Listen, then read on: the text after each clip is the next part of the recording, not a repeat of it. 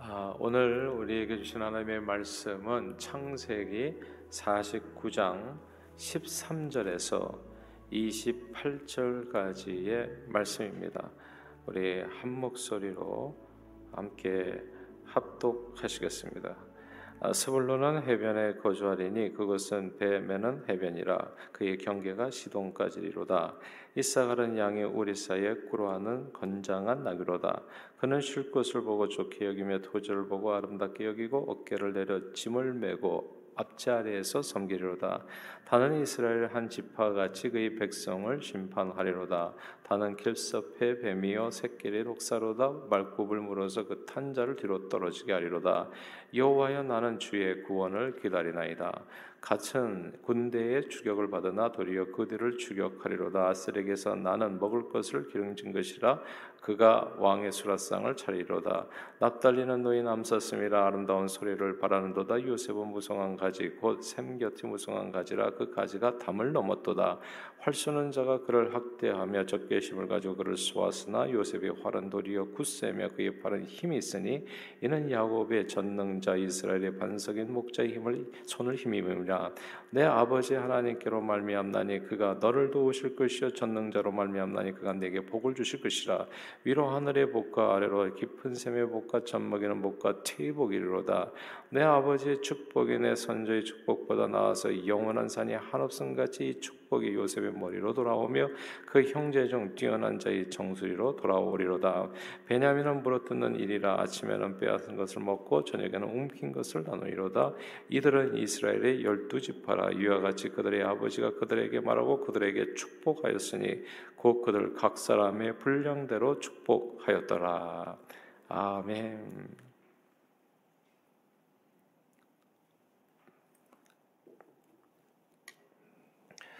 어, 예수님의 열두 제자 이름, 은 베아냐요 벨바 도마야다 시가 이렇게 되죠. 베드로, 안드레, 야고보, 요한, 빌립, 돔, 아, 바돌로메, 도마, 마테, 아, 작은 야고보, 아, 다데오, 시몬, 가론, 유다입니다.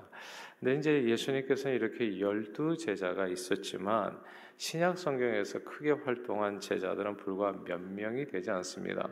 예수님의 수제자 베드로, 그리고 세베대의 두 아들 야고보와 요한 그리고 마태복음을 쓴 마태복 마태 정도가 눈에 띄고요. 아쉽게도 다른 제자들은 도대체 어떤 사역을 했는지 성경 기록이 없어서 잘 알 수가 없습니다. 아, 그런데 작년 2월쯤 이스라엘 성지 순례를 다녀올 때 갈릴리 가나에서 예수님의 열두 제자 중 한 분의 기념 교회를 보게 됐습니다. 돔스 나다나엘 바돌로뮤 아포스톨리 바돌롬의 기념교회입니다. 갈릴리 가나가 고향인 바돌로메는 요한복음 1장에 보면 빌립의 친구요 나다나엘이라고 하는 이름으로도 불리는 인물입니다. 예수님께서는 이 나다나엘을 처음 보셨을 때 아 참 이스라엘 사람이요 그 속에 간사한 것이 없다고 아, 칭찬하셨습니다. 그러나 이 말씀 이후에 바돌로메의 행적은 특별한 것이 없습니다. 그냥 열두 제자 중 한 명이었어요. 아, 한국인의 놀이 기구 중에 이제 바둑도 있지만 장기라는 게 있습니다. 근데 이 장기를 둘 때 장기판에는 여러 종류의 말이 있거든요. 무엇보다도 장기판에서 가장 소중한 존재는 아마 왕일 거예요. 왕을 잃어버린 순간 아, 게임은 끝나는 거죠. 아무리 말이 많아도 아, 왕이 이제 죽게 되면 사망하게 되면 경기를 지게 됩니다. 근데 이 왕이 중요한데 왕을 보호하려면 왕이 죽지 않으려면 어떻게 돼요? 또 다른 말들이 필요한 겁니다. 왕이 있고 그 옆을 지키는 사들이 있고 옆에서 바로 지키는 비서실장들이죠. 그 옆에 상장군, 마장군, 포장군, 차장군 등이 있습니다. 아, 그리고 쪼리 앞에 다섯 개 병졸들이 있어요. 장군들은 모두 두 개씩인데 그리고 왕은 하나인데 쫄은 숫자가 가장 많습니다. 무려 다섯 개나 되지요. 사람들은 이 쫄을 우습게 봅니다. 그래서 자존심 상하는 일을 당하게 될 때 뭐 내가 장기판에 쫄인 줄 아냐 이제 이렇게 화를 내지요. 그러나 장기판에서 쫄이 없으면 절대 장기를 이길 수 없습니다. 쫄이 있기 때문에 다른 상마포 차장군들이 힘을 내는 것이며 때로는 이 졸로 상대방 왕을 잡아서 승리를 가져오기도 합니다. 이 장기판에서 필요 없는 존재는 하나도 없어요. 단지 사람들이 스스로의 생각에 나는 나보다 잘났다 혹은 나는 나보다 못났다 생각할 뿐입니다.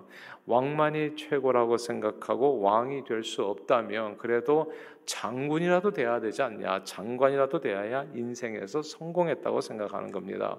그러나 장기판에서 승리하기 위해서는 모든 존재가 다 소중하고 필요합니다. 쪼를 우습게 생각하면 안 됩니다. 성경은 이렇게 얘기해요. 이제 이런 게 성경의 말씀인데 성경은 우리 각 사람을 주님의 몸된 교회의 지체라고 표현했습니다. 어느 한 지체가 다른 지체보다 낫거나 못하거나 하지 않고요. 아, 서로를 쓸데없다고 말할 수 없다 했습니다. 그뿐 아니라 더 약하게 보이는 지체나 지체가 도리어 요긴하고 오히려 하나님께서 몸을 이렇게 고르게 하셔서 부족한 지체의 귀중함을 더하사 몸 가운데 이 분쟁이 없고 오직 여러 지체가 서로 같이 돌보게 하셨다고 어, 말씀했습니다.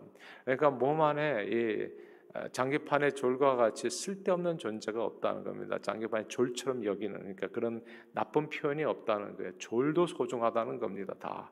그러니까 몸에 있는 모든 것이 작게 보이는 졸과 같은 존재도 너무나 소중하고 귀중한 존재, 다 필요한 존재라는 겁니다. 건강하게 아름답고 행복하게 인생을 누리기 위해서는 이 모든 존재가 다 소중한 존재라는 거. 하나님의 형상으로 지음받은 사람 가운데 사실 소중하지 않은 사람은 한 분도 안 계십니다. 이 창세기 49장의 말씀은 이제 1절서부터 쭉 읽어보잖아요. 그럼 야곱의 말년에 자신의 열두 아들을 축복하는 내용입니다. 근데 이게 잘 읽어보면 이게 축복인지 저주인지 알 수 없는 부분들이 많아요. 유다와 요셉에 대한 예언은 분명히 축복 말씀 맞는 것 같습니다. 근데 나머지 열 아들에 대한 말씀들은요 축복이라고 생각하기가 좀 어려운 내용들이 아닌가 싶어요. 르벤에 대한 예언이 어땠습니까? 위풍이 월등하고 그리고 권능이 탁월하지만 아비의 침상에 올라서 너는 탁월치 못하리라. 이게 축복같이 보입니까, 여러분? 이렇게 되어 있어요. 시몬과 레이는 분기가 맹렬하니 저주를 받을 것이요. 이게 축복같이 보이세요. 수불로는 해변에 거할 것이라. 뭐 해변 지역에 뭐 해변에 별로 살아보지도 않은 사람들에게 목축하는 사람들에게 이게 축복같이 보이냐고요. 이사갈은 짐을 메고 앞지 아래 섬기리라. 다는 길섭의 뱀이요 새끼의 독사다. 갓은 군대의 추격을 받는다. 납달리는 노인 안사습니다. 베냐민은 물어뜯는 일이다. 이런 표현들이거든요. 이리 보고 저리 보아도 이 말씀은 축복처럼 보이잖아요. 그런데 오늘 본문은요 놀랍게 결론에서 이렇게 얘기합니다. 이게 진짜 깜짝 놀랄 얘기예요. 다 함께 28절을 읽겠습니다. 28절 시작. 이들은 이스라엘의 열두 지파라 이와 같이 그들의 아버지가 그들에게 말하고 그들에게 축복하였으니 곧 그들 각 사람의 분량대로 축복하였더라. 아멘. 아버지가 그들에게 축복했다. 이게 축복까지 여겨지시나요? 이런 말들이. 근데 축복했대요. 그리고 각 사람의 분량대로 축복하셨다. 이 구절을 주목해야 됩니다. 이게 되게 중요한 의미를 내포하고 있어요. 이게 이해가 안 되는 말들은 보통 아주 깊은 진리가 그 안에 숨겨져 있는 경우가 되게 많아요. 성경에서 이게 일종의 반전이기도 한데 뒤에 이 내용을 더 강조하기 위해서 어쩌면 앞에 약간 부정적인 내용이 나왔을지도 모른다는 생각이 들어요. 어떻게 듣기에 따라서 저주에 가까운 말들이 축복이 될 수 있는지 아주 중요한 이유가 있는 겁니다. 글쎄요, 한국 사회에서는 오랫동안 1등만 알아주는 사회였습니다. 반에서 1등, 어, 전교 1등, 전국 수석이 주목을 받았어요. 반에서 1등은 선생님한테 칭찬받으면서 막 앞에 나와가지고 우등상을 받는, 주목받는 위치에 있었고, 전교 1등, 뭐, 전교 아이들이 다 알죠. 그냥 누가 이렇게 전교 1등인지. 전국 수석은 아예 국민이 알아줬습니다. 뭐 신문에도 나왔어요. 우등상 장학금 모두 잘하는 학생들에게만 주어졌습니다. 꼴등하는 아이들 상대적으로 어땠습니까? 별멸 모욕적인 언사를 선생님께 다 들어야 했었어요. 너는 머리를 왜 이고 다니나 해서부터 시작해서 제가 지금 고급적 식으로 말한 거예요. 우리 다 학교 다녀봤으니까 아실 겁니다. 이 별별 모욕적인 언사를 다 듣고 진짜 어뷰즈죠 그냥. 그리고 몇 가지 맞아야 됐고 문제 아들이라고 여겨졌고 사회에서도 아무 쓸모없는 존재로 취급받았습니다. 아 그리고 어릴 때요 각 가정에는 우리 한국 가정들은 그런 가정들 되게 많았어요. 뭐 책 파는 사람들이 열심히 세일을 해서 그런지 모르지만 세계 위인 전기 전집들이 다 하나씩들은 있었습니다. 우리 어린이들은 나폴레옹, 징기스칸, 한니발, 링컨 대통령, 슈바, 슈바이처 그리고 나이팅게일 같은 그런 위인들을 바라보면서 그들의 삶을 닮기를 소원하면서 성장했습니다. 대부분의 꿈이 대통령이 되는 거였고요. 안, 안 되면 하다못해 장관이라도 되고 회사 사장님이라도 되고 어디서나 머리가 되는 것이었습니다. 그러나 현실은 어떻습니까? 누구나 다 머리가 될 수 없기 때문에 누구나 다 왕이 될 수는 없잖아요. 예. 누구나 다 차가 될 수 없고 마가 될 수 없고 포가 될 수는 없잖아요. 대부분의 사람들이 진짜 가장 많은 사람들이 쫄인 거죠. 쫄이 쫄이 숫자가 제일 많은 거죠. 근데 이렇게 되고 나면 내가 뭐 장기판에 쫄인 줄 아냐? 왜 분노가 생기는 거예요, 그냥. 머리가 되지 못한 사람들은 자신의 삶을 결코 복된 인생이라고 보지 않았습니다. 실패자, 낙오자, 뭐 이번 생은 모두 망했다 봤던 거예요. 자, 이런 사회 분위기 이게 이제 이, 이 세상에서 하나님 없는 세상에서는 그럴 수 있는데 아, 이게 하나님 안으로 들어오면 달라져요. 하나님 안으로 들 그러니까 난 예수 믿는 게 이렇게 좋은 줄 몰랐어. 이게 잘못된 생각을 고쳐주는 게 성경이더라고요. 세상은 그렇게 살아요. 그래서 정말 쓸모 있는 사람 있고 쓸모 없는 사람 있는 것처럼 나눠 가지고 진짜 한쪽이 한쪽을 어뷰즈하고 학대하면서 살아간다고요. 아, 근데 하나님의 나라는 이렇게 다를 수가 없는 거예요. 그래서 오늘 본문 28절은 외우셔야 돼, 반드시. 야곱이 축복하셨다고 각 사람의 분량대로. 그런데요, 이런 사회 분위기가 이상하게도 교회 안으로도 들어와요. 교회 안으로도. 그래서 요즘 동성애 문제도 교회 안으로 들어와서 소위 기독교인이 아닌데 제가 볼 때는 기독교인이라고 생각하는 사람들이 동성애를 찬성한다든지 희한한 일들이 벌어지는 거예요. 이런 사회적인 물결이 교회 안으로 들어와요. 놀랍지 않습니까, 여러분?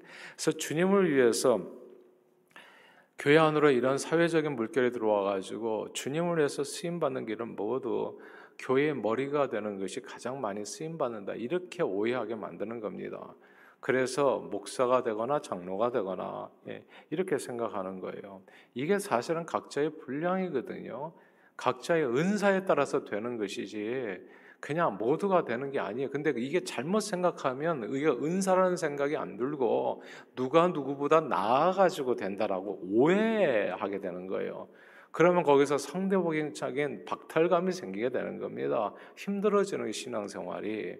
이게 목회자가 아니어도요, 얼마든지 주님을 위해서 존귀하게 각자의 위치에서 사람의 믿음의 분량에 따라서 쓰임 받을 수 있는데 우리는 목사가 되어야 주님을 위해서 최고로 쓰임 받는다는 생각을 잘못된 생각을 갖게 갖고 뭐 세상에서 일하는 건 뭐 세속적인 일이고 교회에서 일하는 것만 뭐 고귀하고 마치 거룩한 일인 양 이런 게 진짜 큰 문제거든요. 잘못된 생각이죠.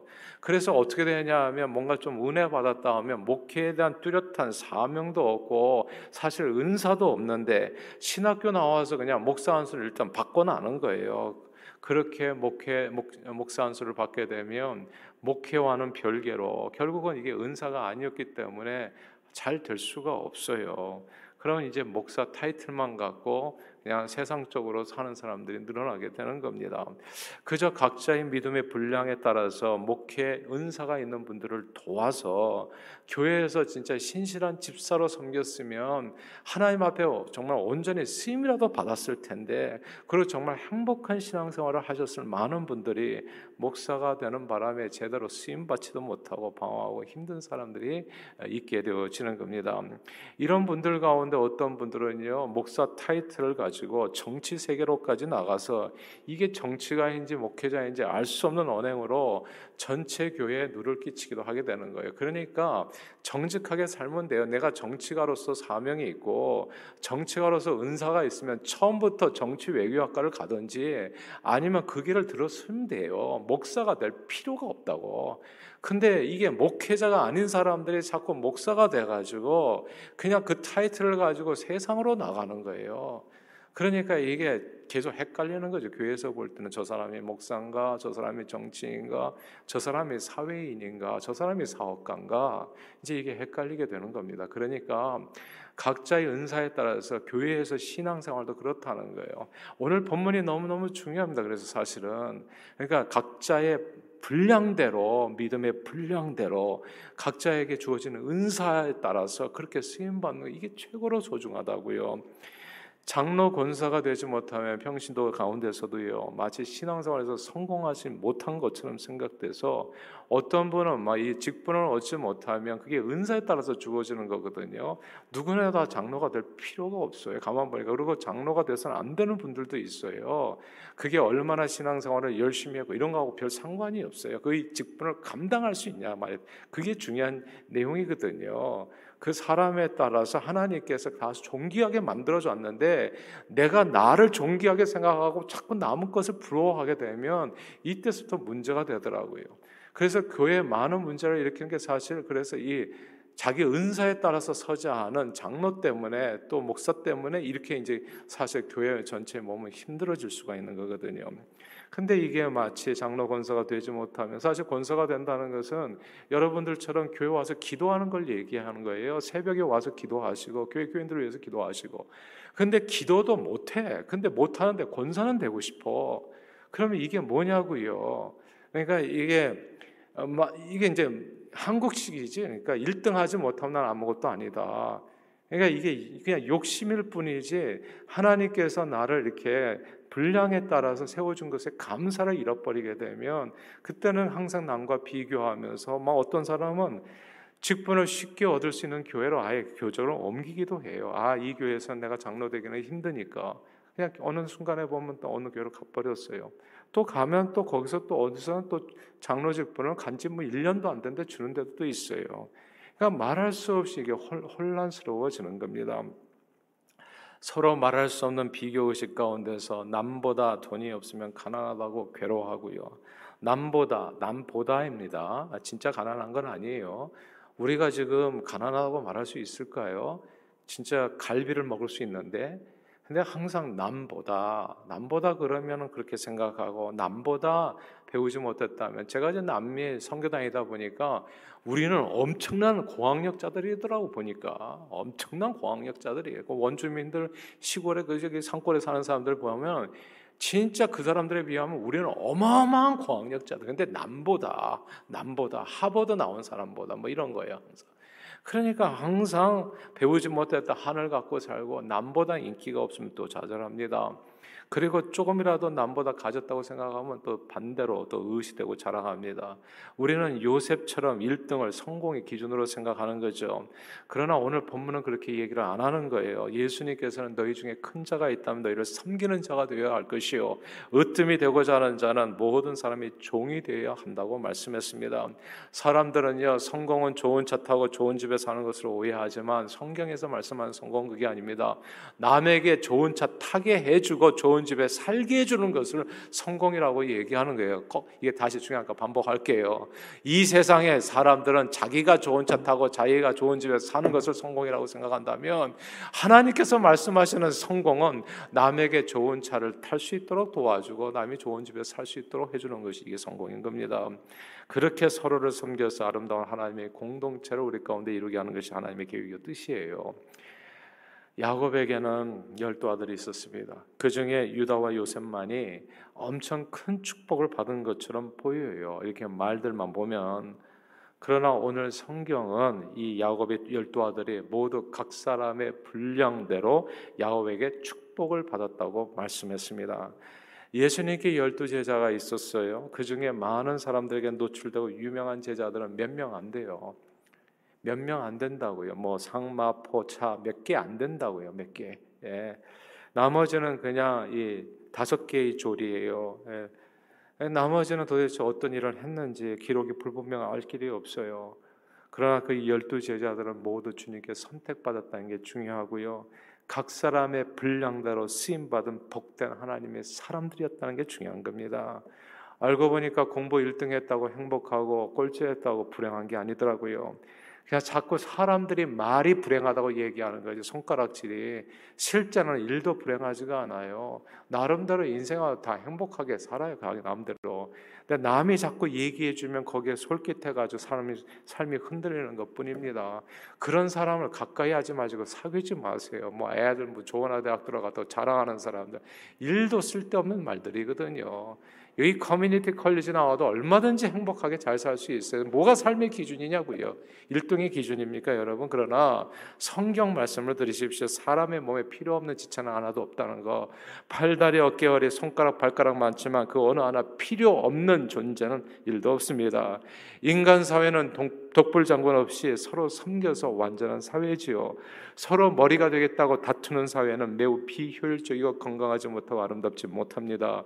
보세요. 한번 생각해 보세요. 머리만 맞고 몸뚱아리는 하나라면 이걸 갖다가 메두사라고 하는 겁니다. 이게 괴물이죠. 그러니까 장기판에서 승리하려면 모두 왕이 돼서는 안 됩니다. 또 모두 상마포차 장군이 된다고 승리하는 것도 아닙니다. 그러니까 하나님께서 이 세상을 고르게 하신 거예요. 그 하나님의 은혜에 감사하고 내가 맡은 일이 뭐든지 간에 내가 소중한 존재라고 생각하면 됩니다. 가장 약하게 보이는 것도 하나님께서 고르게 해서 귀하게 만드셨다. 예. 장기판의 졸도 공동체의 승리를 위해서는 매우 소중한 존재. 졸이 없으면 전, 절대 전쟁에서 이길 수 없어요. 모두가 소중하다는 거. 그래서 앞으로는 그런 얘기 해서는 안 돼요. 내가 무슨 장기판에 졸인 줄 아냐, 사람 무시하냐, 이런 말을 해서는 안 됩니다. 예. 하나하나 다 소중한 존재라고요. 예. 전에 이런 얘기 했었잖아요. 무슨 영화의 한 장, 저기 그 대사였나, 내가 무슨 네 시다발이냐 얘기하는데, 성경은 시다발이가 되라고 그렇게 얘기한다고요. 이게 진짜 다른 거 아닙니까? 시다발이가 뭐 어때서, 예. 인생의 성공이 내가 머리가 되는 게 아니라 머리를 만들어 주는 게 성공이라니까 예수님의 말씀. 근데 왜 이런 세속적인 생각들이 왜 교회까지 안에 들까지 들어와 가지고 우리 마음을 흔들어내냔 말입니다. 주님께서 기뻐하시는 공동체 안에 계시면 이미 복을 받은 줄로 믿습니다. 저와 여러분들 다 이미 복을 받은 사람들이에요. 예수님의 열두 제자 안에 들어있으면 어떻게 쓰임받든지 상관없이 이미 복을 받는 겁니다. 어떻게 쓰임받든지 상관없이 이스라엘 열두 지파에 들어있으면 각 사람의 분량대로 가나안 땅을 다 유업으로 있게 됩니다. 축복받습니다. 사랑하는 여러분, 하나님께서는 우리가 주님의 몸된 교회의 일원이 되었다면 각 사람의 분량에 따라 한 사람도 빠짐없이 복을 주십니다. 야곱이 복을 주었다. 각 사람의 분량대로 이 모든 열두 아들을 크고 작고 많고 좋고 좋고 나쁘고는 모두 사람들의 시선일 뿐이고 사람들의 판단 기준일 뿐입니다. 오늘 본문에서 야곱은 자신의 열두 아들을 한 명도 빠짐없이 각 사람의 분량대로 축복했습니다. 그리고 이 축복을 다 받았지요. 가나안 땅에서 여기서 낙오된 사람 있습니까? 한 지파도 없어요. 이번 레위 지파도 그 다 분깃을 얻어서 하나님을 섬기는 일에 쓰임 받게 됩니다. 야곱의 열두 아들은 이 내용의 내용과는 별개로 모두 축복을 받은 사람들이었다는 것. 주 안에서는 야곱의 열두 아들이 모두 하나님의 백성 이스라엘을 이루듯이 큰 자나 작은 자나 모두 소중한 주님의 몸된 교회 지체가 됩니다. 하나님의 축복을 받고 누리게 돼요. 그러므로 늘 서로를 비교해서 실망하거나 혹은 낙심하지 마시고요. 자녀 키울 때도 마찬가지입니다. 꼭 이렇게 얘기해 주세요. 큰 아들은 이것이 좋고 작은 아들은 저것이 좋고 이렇게 얘기해 주시. 너는 왜 큰 아들처럼 못하냐? 너는 왜 쟤처럼 못하냐? 이런 얘기를 하지를 마세요. 그게 이제 세속적인 이게 사상에 들어와 가지고 크리스찬의 가정을 망가뜨리는 그런 이게 진리가 아니죠. 그게 잘못된 이게 사상이죠. 세속적인 비교 의식. 그래서 늘 서로를 비교해서 가르칠 때도 그렇고요. 실망하거나 낙심하지 마시고요. 우리 대통령은 대통령대로 훌륭하지만 나는 나대로 훌륭하다. 예. 나는 내가 누굽니까? 대통령만 이 나라를 다스리는 게 아니에요. 나 같은 이 장기판에 내가 쪼릴지는 모르지만 내가 있어야 이 나라가 지탱된다고요. 대통령 혼자만 있으면 나라가 만들어집니까? 그런 그게 아니거든요. 우리 모두가 다 소중하다는 거. 각 사람의 분량대로 내게 주신 하나님의 하나님께서 주신 그 은세, 은혜에 대해서 범사에 감사하는 저 여러분들 되시기를 바래요. 내가 어느 위치에 있든지 교회에서도 제발 그러지 마세요. 연말이 되면 그냥 이 무슨 직분자들 저기 하는 데서 항상 비교하고 한 이, 그러지 만 각자의 보니까 이게 은사에 따라서 쓰임 받아야 되더라. 그래야지 행복하고 개인도 아 그래야지 또이 다른 사람을 돕는 사람이 되고 자기가 하지도 못할 거 해서는 안 돼. 제가 보니까 하지도 못할 거 한 사람들이 진짜 교회 문제 되더라고. 교회에서 기도도 안 할 것 같은데 뭐하러 감사가 되냐고요. 그냥 쉽게 말하면 예. 그런 거 할 필요가 없어요. 나는 지금 집사로서의 내 직분에 만족합니다. 그러면 돼요. 그런데 또 이게 된 사람이 또 이렇게 이 저기 위치가 된 사람이 또 안 하겠다는 것도 이것도 문제예요. 예. 할 수 있는 사람이 그건 또 뭐냐고요, 또. 예. 그러니까 이게 잘 생각하셔서 하나님께서 주신 대로 사시면 돼요. 내 모습 이대로 주님께서 나를 만들어 주신 그대로 내가 내가 되는 거 그게 가장 행복한 길입니다. 이사갈은 이사갈로 살고 루벤은 루벤으로 살고 시몬은 시몬대로 살고 그러나 그 안에 하나님의 나라가 있다는 거 우리는 다 모두가 소중한 존재라는 거 그러므로 각 사람의 분량대로 내게 주신 하나님께서 주신 은사에 대해서 은혜에 대해서 늘 범사에 감사하면서 이 각 사람의 믿음의 분량대로 주님의 영광을 위해서 이 신앙 공동체 내에서 또한 이 세상에서 정말 존귀하게 쓰임 받은 저 여러분들이 다 되시기를 주 이름으로 축원합니다. 기도하겠습니다. 사랑의 주님, 우리 각 사람을 불러서 예수 보혈로 깨끗이 씻어 하나님 백성 삼으시고 하늘 나라를 유업으로 얻게 해 주심을 감사드립니다. 서로 좋지 않은 비교 의식으로 실망하거나 낙심하지 않고 늘 내게 주시는 은혜와 축복에 감사하며 각 사람의 믿음의 분량대로 주의 영광을 위해서 존귀하게 쓰임 받는 저희 모두가 되도록 축복해 주옵소서. 예수 그리스도 이름으로 간절히 기도하옵나이다. 아멘.